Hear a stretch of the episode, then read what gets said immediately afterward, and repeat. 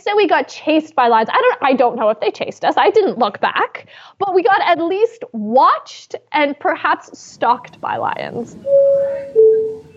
This is the final call for all remaining passengers to receive. The Extra Pack of Peanuts Travel Podcast, episode 251. The Path in Toronto is the largest underground pedestrian system in North America, and it connects over 1,200 stores and restaurants, 50 office towers, 20 parking garages, 5 subway stations, and a railway terminal. You gotta go somewhere to get out of the cold. What I absolutely love about today's guest, Sue, and her book, It's Only the Himalayas, is that she is woefully unprepared to hop on the around the world trip that she ends up taking. And then, of course, she writes about it and tells us of all her follies and misadventures.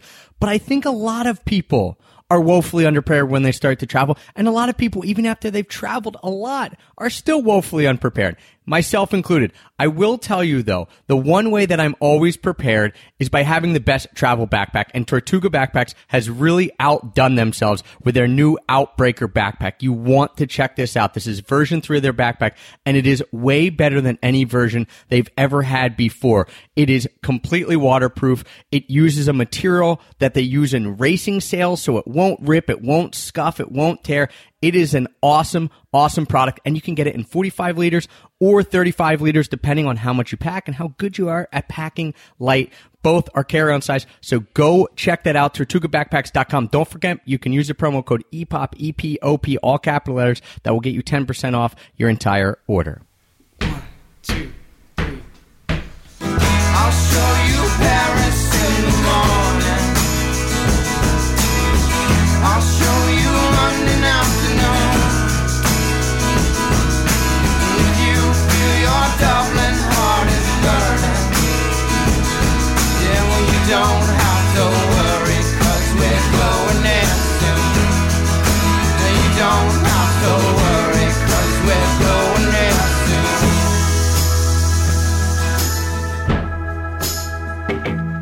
Hello, travel nerds, and welcome to the Extra Pack of Peanut Travel Podcast, the show that teaches you how to travel more while spending less. I'm your host, Travis Sherry, and joining me today is someone who has gotten paid to pose as someone else on Match.com, who thinks it's funny when people use bookmarks, and who loves to drink cocktails while listening to Afropop in Botswana. Sue Bedford, author of It's Only the Himalayas and Other Tales of Miscalculation from an Overconfident Backpacker. Sue, thanks for joining me today, and welcome. Thank you very much. I'm delighted to be here. And I nailed that intro and that title. I have to take a, a breath though. That's quite a long book title, but I love it.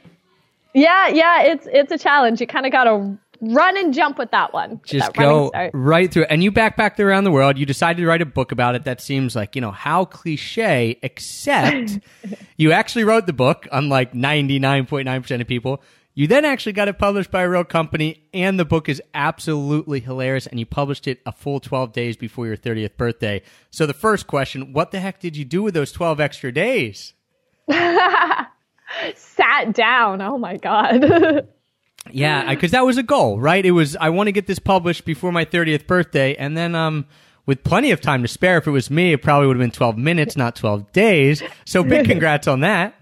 Thank you, thank you. Yeah, so I guess that makes me an overachiever. Definitely, you are the overachiever on this podcast. Uh, faint praise when it's me on the other end, but if if you could help us out a little bit with a timeline of your travels, because uh, you know, you took this big round the world trip. We're going to get into that, and that's what the book is all about. So you'll hear, if you're listening, you'll hear bits and pieces of it, but you're going to want to go and read the whole thing because it is hilarious. But with your travels, was this kind of the first thing you ever did? Like, when did the travel bug happen? Was it as a little kid, or was it, no, I'm just going to take off and, and go on this crazy adventure? Uh, well, this wasn't the first trip. I'm. I had done very, very, very small trips with my parents. I think we went out. We drove from Toronto to PEI, and I kept my travel journal and was really excited about staying in trailer parks and all that. But that was as exotic as we got growing up. And then uh, when I was 19, I dropped out of a somewhat prestigious journalism program and had to do something with myself because otherwise my parents would have been really mad. So I went to Australia and New Zealand uh, for a couple months, and then I came back, and then I waitressed, and then I went to Europe for a few months, and then I came back. So I had that under my belt, but this was the first. I don't know. I iffy about the term exotic, but yeah, something that was really different than Toronto. So was this round the world trip, the one that you talk about in the book, was this somewhat of a response to the quote unquote tame travels that you had done before through Australia, through New Zealand, and then backpacking through Europe? To an extent, I definitely did want to try something new. Um, but also, it was my travel mate, Sarah, because she had grown up reading National Geographics, and her father had been uh, quite the backpacker back in the 70s and had traveled through, he had backpacked from England to Australia for over the course of two years through Afghanistan, through Lebanon, all that. And so she'd really grown up with this not only love of travel, but love of culture, love of different countries. And she certainly knew way more about it than I did. I, with the exception of a couple David Attenborough documentaries here and there, I really didn't know very much about the rest of the world. And I certainly could have stood to look at a map before we left, as uh, as became evident later on. Did you ever end up getting to Hawaii though? No, we did not make it to Hawaii. A lot of those places that were on my list when I later discovered were, in fact, nowhere near each other, uh, had to be ex-nayed when we finally decided on a route. And and deciding on that route. So a lot of people, you know, are out there. I think same as you mentioned the book, and we'll keep bringing that up. But if you want the full story, re- read the whole thing. But it's it's that idea of all right, I'm going to go here, here, here, here, here. You know, you, you when you can go anywhere, which is a great problem to have. Um, you start just throwing out things like I'm going to go this place, and I still do it to this day. How were you able to pare down where you actually wanted to go, and then what did the final itinerary look like? Well, uh, we there were some negotiations. Sarah's mom was very much up in arms about the entire trip. She's quite the worrier, the mother hen type, and so the fact that we were going at all was a huge um, issue.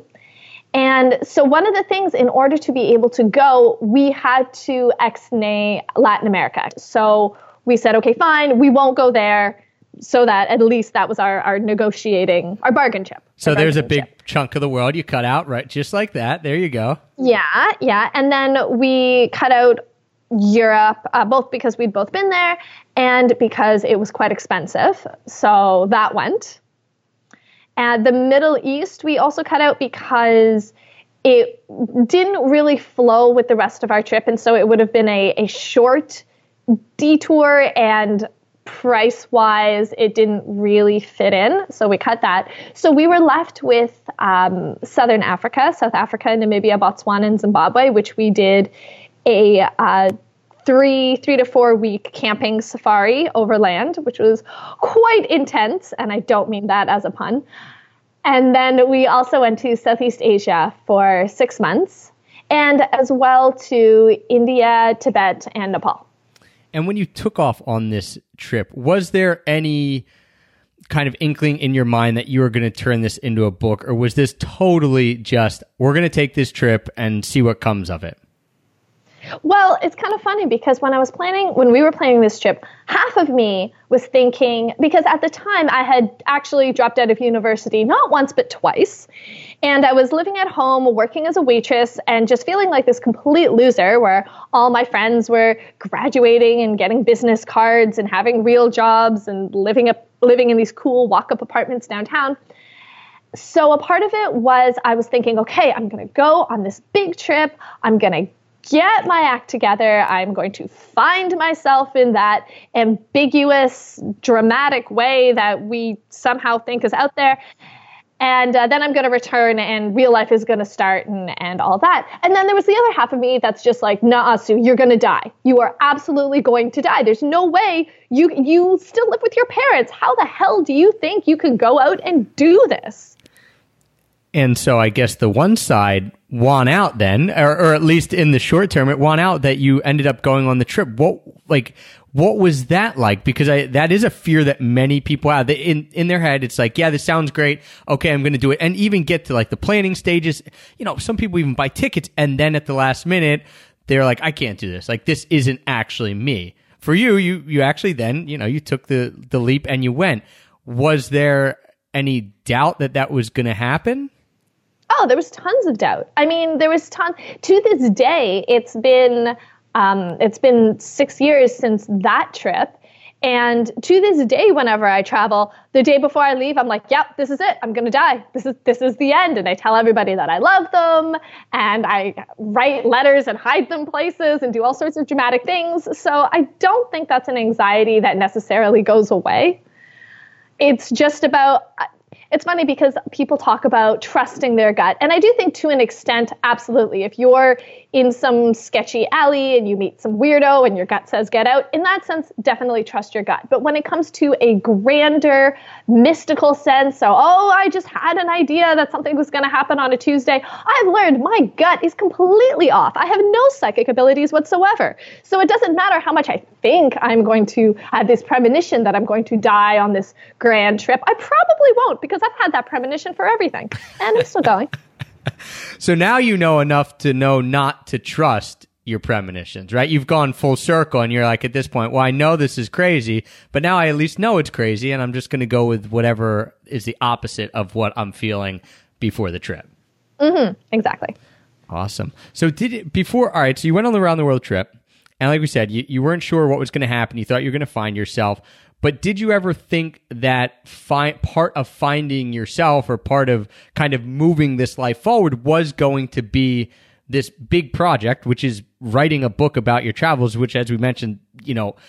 99.9% of people who travel want to write a book, and then 99.9% of those people don't actually ever do it um, or get it published, even. So, was did that seem like oh this might be the path because you mentioned you had you you had dropped out but it had been a journalism program so there was some interest there at least Yeah, and I had always wanted to be a writer. It was always my life goal in general to have a book published by the age of 30.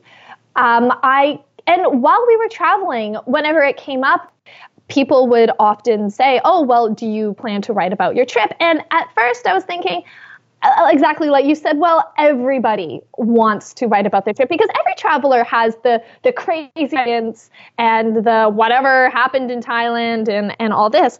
So at first i was hesitant but then after a while i kind of started thinking you know my experiences i suppose were unique in the sense that it really was a series of absolutely ridiculous misadventures where a lot of people can say, Yes, I went out and I did this grand thing and had this sense of accomplishment and it was beautiful and it was wonderful and, and all this. And those stories, to me personally, are only interesting for about 10 minutes because after a while, you kind of start to resent this individual for being so accomplished and for being able to scale this mountain without dirtying their yoga pants or whatever. Whereas screwing up, getting chased by things, falling off of things, being embarrassed and terrified and all that, people love hearing about that because then they feel much better about having stayed home. Right. So you, you almost had to write the book. I mean, if you were going to have all these mishaps and misadventures and all that stuff was going to happen to you, it was almost your civic duty to then write about them in a way that other people could read and say, well, I guess if she can do it, then I can do it. Absolutely, absolutely. Because I think right now there's a lot of material out there, a lot of travel blogs and then Instagram accounts, etc., where traveling is portrayed as extremely glamorous. And you don't realize that, okay, this awesome photo, this awesome selfie that this person took, they had to take 37 others because in one, they were getting attacked by a goat. In another one, they were getting hit by lightning or whatever. They were falling off the mountain, all these things. And so I wanted to be a little more honest that, you know what, it's, I mean, it's obviously, of course, it's awesome and incredible and I love doing it, but it's not always awesome. There are some certainly awful moments where you're just like, oh my God, why am I here? I have a perfectly good place at home. I could be at home drinking tea in my mom's kitchen. I could be warm and safe with a blanket. Instead, I am here in this ridiculous place doing this insane thing. What is wrong with me? Yeah, that's what's so awesome about the book is that I love asking people about their travel mishaps when they come on the podcast, right? For that exact reason that I want to pull the veil off. And, you know, I think it is awesome that we have social media and Instagram and all that, but when you only see those things, and typically people are only seeing those things about you because that's what you're posting, or maybe you don't have a podcast to tell about it or a blog to write about it. You know, it does, I think it creates this false sense that your life is always awesome. And so when I get people on the podcast, it's like, well, listen, I'm not going to let you get out of here without telling some misadventures. Well, your book is just like, I mean, I don't even have to ask the question because anytime we're talking about the book, it's like story after story after story, which is just great.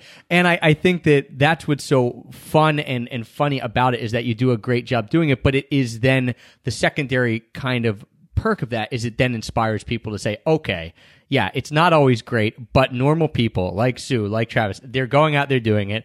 Travis always loses his wallet every single time he goes on a trip. Uh, a, a listener actually said to me, when are you going to do the podcast about the top 10 places you lost your wallet? And I thought that's coming up. So, um, it is. It's just one of these cool things. So let's talk about some of the misadventures and, and you break it up kind of uh, in the book by, by chapter and then amongst like each little mini trip or each little place that you're at, there's multiple misadventures. Is there anything that sticks out in your mind specifically where it was so bad or or so awful that you almost decided to quit, or did that happen like on a daily basis? Oh, that definitely happened on a daily basis, for Okay, sure. good, good. For sure. I mean, I okay. I suppose the the first big thing was because we started in Africa and we were doing this camping safari, and as I said, it was pretty intense. We were well sleeping in tents and uh, barbecuing our dinners every night, and then going on these wildlife walks and things like that.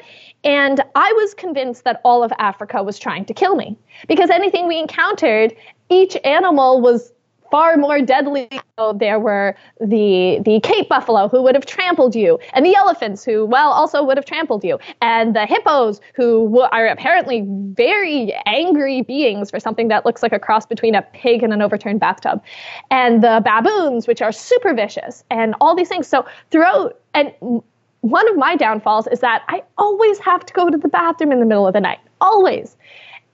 And in these places, I would have to go out and water the bush. And every night I was freaking out, at freaking out that something was going to kill me. It never did. And at the beginning, and there was this whole thing where one night I went out and then I heard this noise and I thought it was this beast and I was petrified, convinced this was it. I was meeting the end as I sit with my pants down around my ankles. And it turned out just to be the guide snoring when we were finishing our trip in Africa, I was starting to get what turned out to be a false sense of security. I was thinking, you know, again, this is just my my mental state freaking out the same way that I have these quote unquote premonitions that are way off about how I'm always going to die.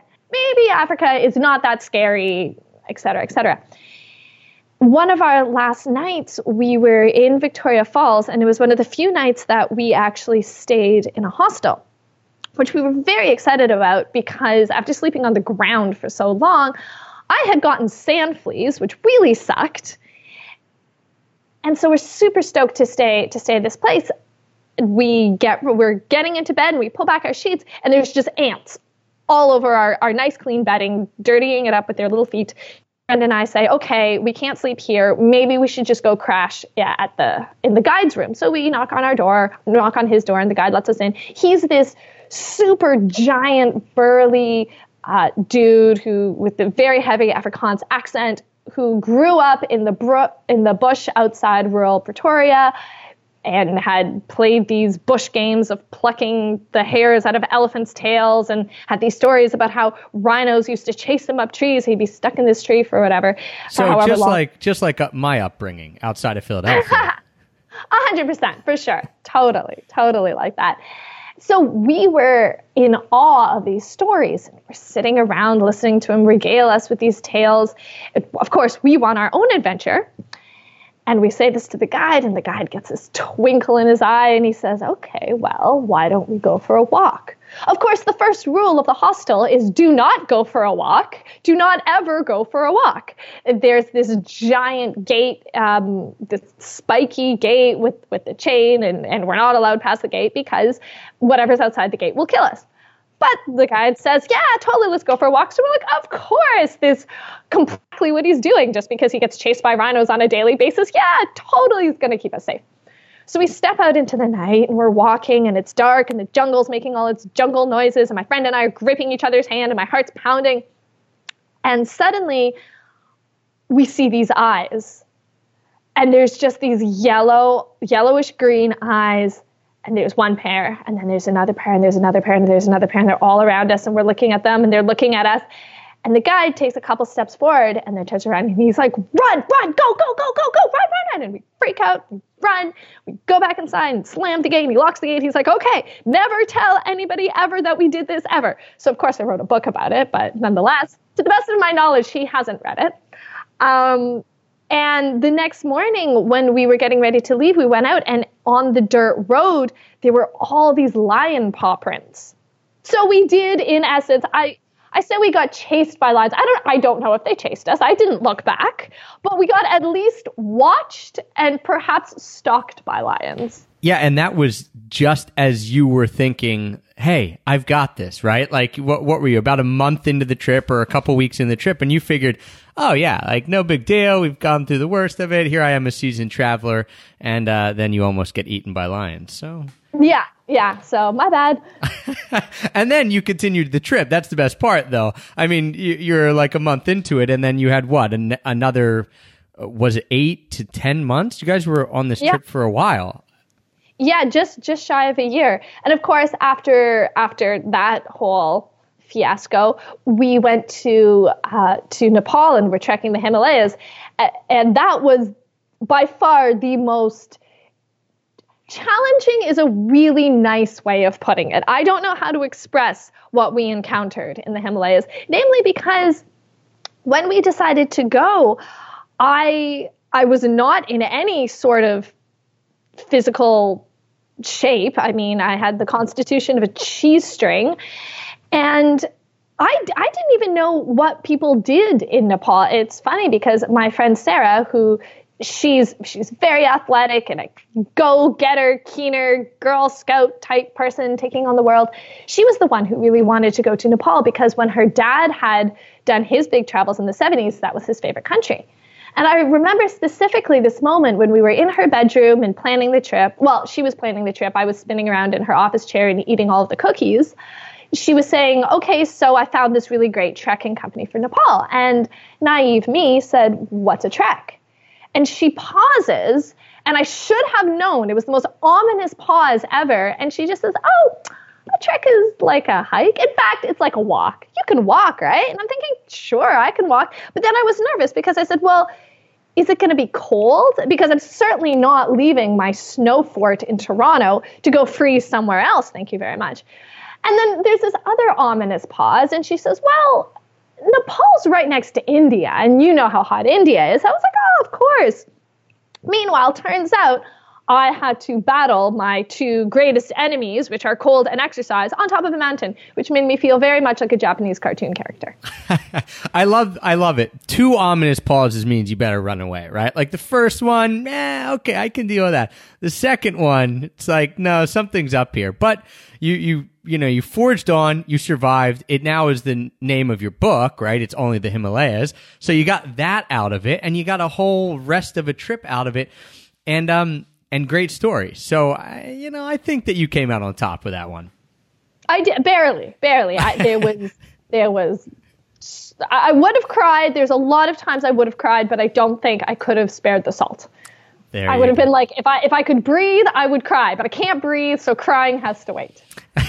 and what's so awesome is is the book is chock full of these types of moments, um, and written in the same witty, humorous vein as as the conversation we're having here with the book. So then let's talk about that a little bit and that process because you go from having this trip and and you know it's a series of mishaps and all this kind of stuff, and then you come back.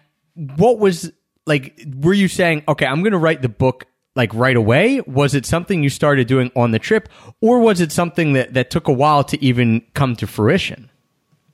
I kept a journal while I was traveling just because I've kept one religiously since my 15th birthday when I saw Bridget Jones's diary. I started writing the book about 2 years after we got back. It was it was quite the process because so much happens. So much happens that it, had I written down everything, the book that I have now would have only been a fraction of the whole. And it's challenging to discern what to include, what not to include, what's warranted, what it, what is a story? What do people care about, and what just I think is funny and interesting? Yeah, to me, it seems like a tedious, like a fairly tedious process because it th- it's it it seems kind of romantic, right? I'm going to come back. I'm just going to write down my memoirs, but in reality.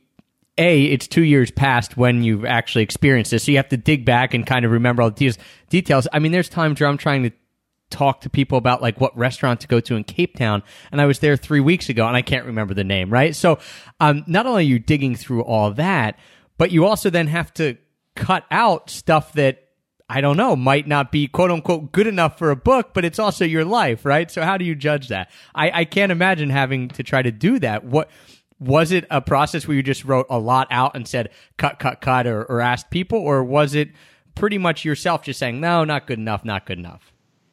Fortunately, I have a friend who is an editor, and so she helped me a lot with the process, which is brutal at first to have someone be like, not this thing you did, this thing you think, your opinions here, boring. And you're like, what? No, I, but it's me. So that was a challenge. I think, though, actually, the biggest challenge was to be honest because it, it's embarrassing. There's a lot of stuff in that book where I have to reveal my insecurities, my anxieties, my shortcomings, my foibles, ways I screwed up, ways that I feel I'm not good enough, all this. And that is, it's, it's really laying yourself bare. And it's not something that you would necessarily want to reveal to the general public or your closest friends. And on top of that, there were certainly some uh, debaucheries in that book that, yeah, that that was a challenge of, ah, uh, should I, shouldn't I? I was like, ah, you know what? It's it's funny and interesting. And my parents' copy, I will just censor with a sharpie and an X-Acto knife, and it'll be cool. Right. Which is exactly what I did. Yeah, you could just you just rip out like three or four of the pages here and there, and then they're like, "Wait, this this doesn't seem like a complete story," and then you know they move on to the next chapter. Yeah, yeah, yeah. And I just said, I was like, "Mom, Dad, if you love me, you will not read the actual one." so bef- before that, then, so then when you got you got the book and you were writing it, did you know that it was going to get published by the company that ended up publishing it, or was that another step where you had to then go out and try to find someone to publish the book? Oh my gosh, that was the hardest element of it. Writing, in in retrospect, writing was the easy part because that was what I loved to do. As much as it was a challenge when I sat down to write, the time flew by. It's the submission process. I must have submitted to at least 150, if not closer to 200 publishers and literary agents. Part of the reason is because the market for any published book is is really collapsing because there's so much stuff on the internet that people can read for free. Also, a lot of people aren't reading as much because the time that they used to spend reading, they're now spending on Facebook. So that was a challenge, um, especially when it comes to travel, because there's so much free travel writing you can read about on the internet. What with all these blogs.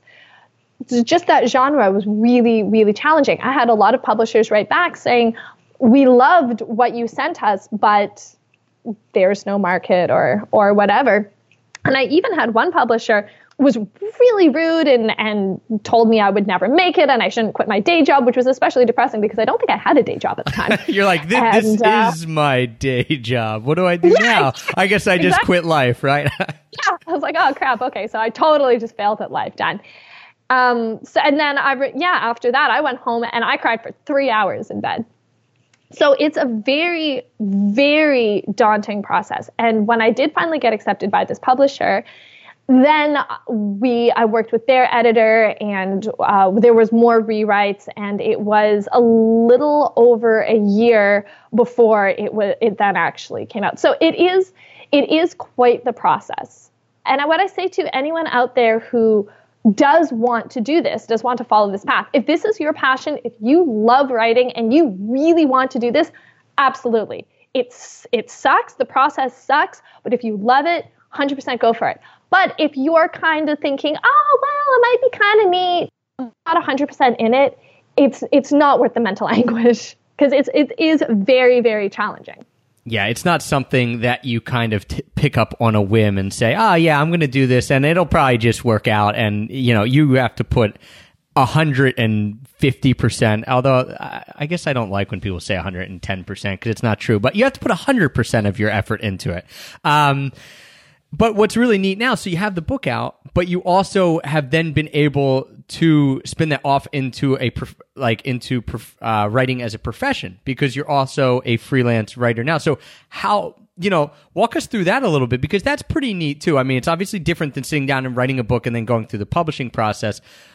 Is there one you prefer more? Is there something that you like about both? And how did you kind of get into writing for Outpost? Yeah, I, I do some freelance. Uh, mostly I do write for Outpost Magazine, which is a Canadian backpacker magazine. And they're uh, indie travel columnist. So every two weeks I have a column online, and I do from time to time have um, pieces in the actual magazine, as well as we're working on other projects together. It's it's great. It's very very different than writing the book.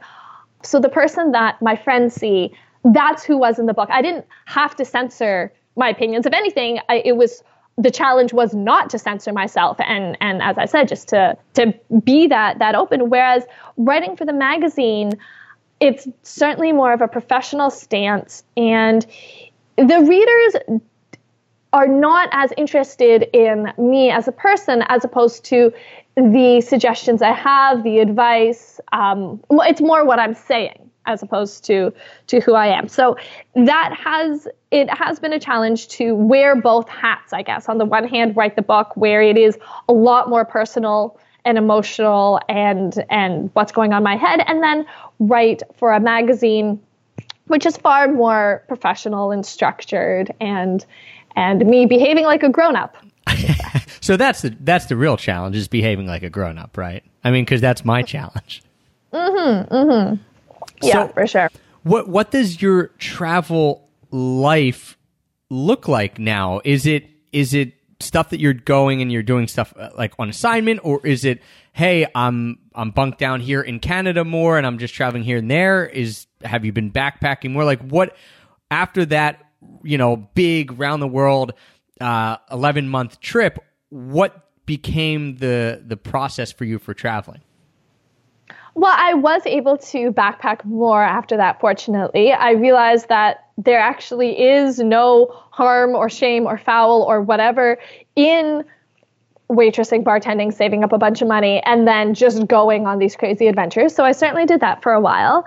With writing for Outpost, I have been sent on assignment. I did go to Bryce Canyon, which was awesome. It was very exciting. Um, and I've also been able to sell uh, freelance articles about places I've been after the fact. So mm, it, there's that as well. Uh, but mostly, I mean, I I do have a day job, and I'm living in Vancouver, working my day job most of the time. And it's just it's something that I'd love to do, both write, writing for Outpost and for myself. And I'm very fortunate that I do make some money off of it as well. Yeah, and for you then, what is kind of in the pipeline? I mean, we've, we talked about the mishaps and stuff like that. Is there something like I hope you're working on a second book? I have no idea if you are or not, but after running through It's Only the Himalayas, like within two days or however long it took me to read, which probably doesn't. That, that must hurt your heart a little bit. I don't know. Whenever I spend a lot of time doing something and someone's like, "Oh, I loved it. I got through it really quick." I'm like, oh, that's good, but it took me so long. Um, you know, I've had a lot of people say that. They're like, yeah, I read your book in four hours or something. I was like, four hours? Seriously? it took me that long? Four hours? That was, are you, sh- did you miss a page? Were pages stuck together? they must have got the they got the edited one that your parents got, I guess, I right? So it's down to half the book then. Yeah, for sure. It's like I agonized over the placement of every comma in four hours. Yeah. So is there is there something in the pipeline for you that that's coming up, whether it be a writing project or some big travel that you want to take on or anything like that? Well, um, I am hoping to uh, continue with Outpost and, like I said, broaden into other projects with them. Uh, also, I I want to break out into fiction and just writing completely aside from traveling, just writing my own thing. In terms of, I, there's always plans to go traveling again. I don't have anything that's set in stone since I did just move across the country less than a year ago, so I'm still hanging out here for now. But really, we'll see what opportunities come up. Is there any place that you are dying to go? Because I love asking this question. You know, people ask like, "What's your favorite place?" And I am gonna, I'll ask you that too right now. What is some of your favorite places you've been? And is there something that you're thinking, man, if I could be dropped in right now to somewhere, where would that be? Mm. Well, I, I'm not sure if I would say specific places, but there are specific things I would like to do. So I've never, I've never seen the Northern Lights. Uh, which is kind of funny because I am Canadian. But I do very. I actually there was one time when I think I was six years old and I had the chicken pox for the second time, which you're not supposed to be able to do. But Man, hey, so life is life is mishaps for you, not just when you're traveling. It's just all the time, no. right? Yeah, it's just one of these things. And I rem- I was at the cottage and I had a really high fever, so my dad took me outside to try to cool me down. Apparently, the northern lights were out and they were spectacular. And I remember him saying, "Oh, look, there's a northern lights." And I was so mad at being dragged out of bed that I refused to look at them. Oh my! So so you didn't see the Northern Lights because you're mad at your dad and uh, and because you had the chicken pox. All right, so you want to see the Northern Lights? Any anything else kind of on the hit list? I really want to see red lava. So lava in its yeah in in its red form. I remember I was in Guatemala and we hiked up a volcano and you you could see it smoking and all that and we roasted marshmallows on the lava field which was awesome. I thought I thought it was hilarious. But it, it was it was I mean it was smoking, but it was black lava. I want to see the red lava. So that's a goal.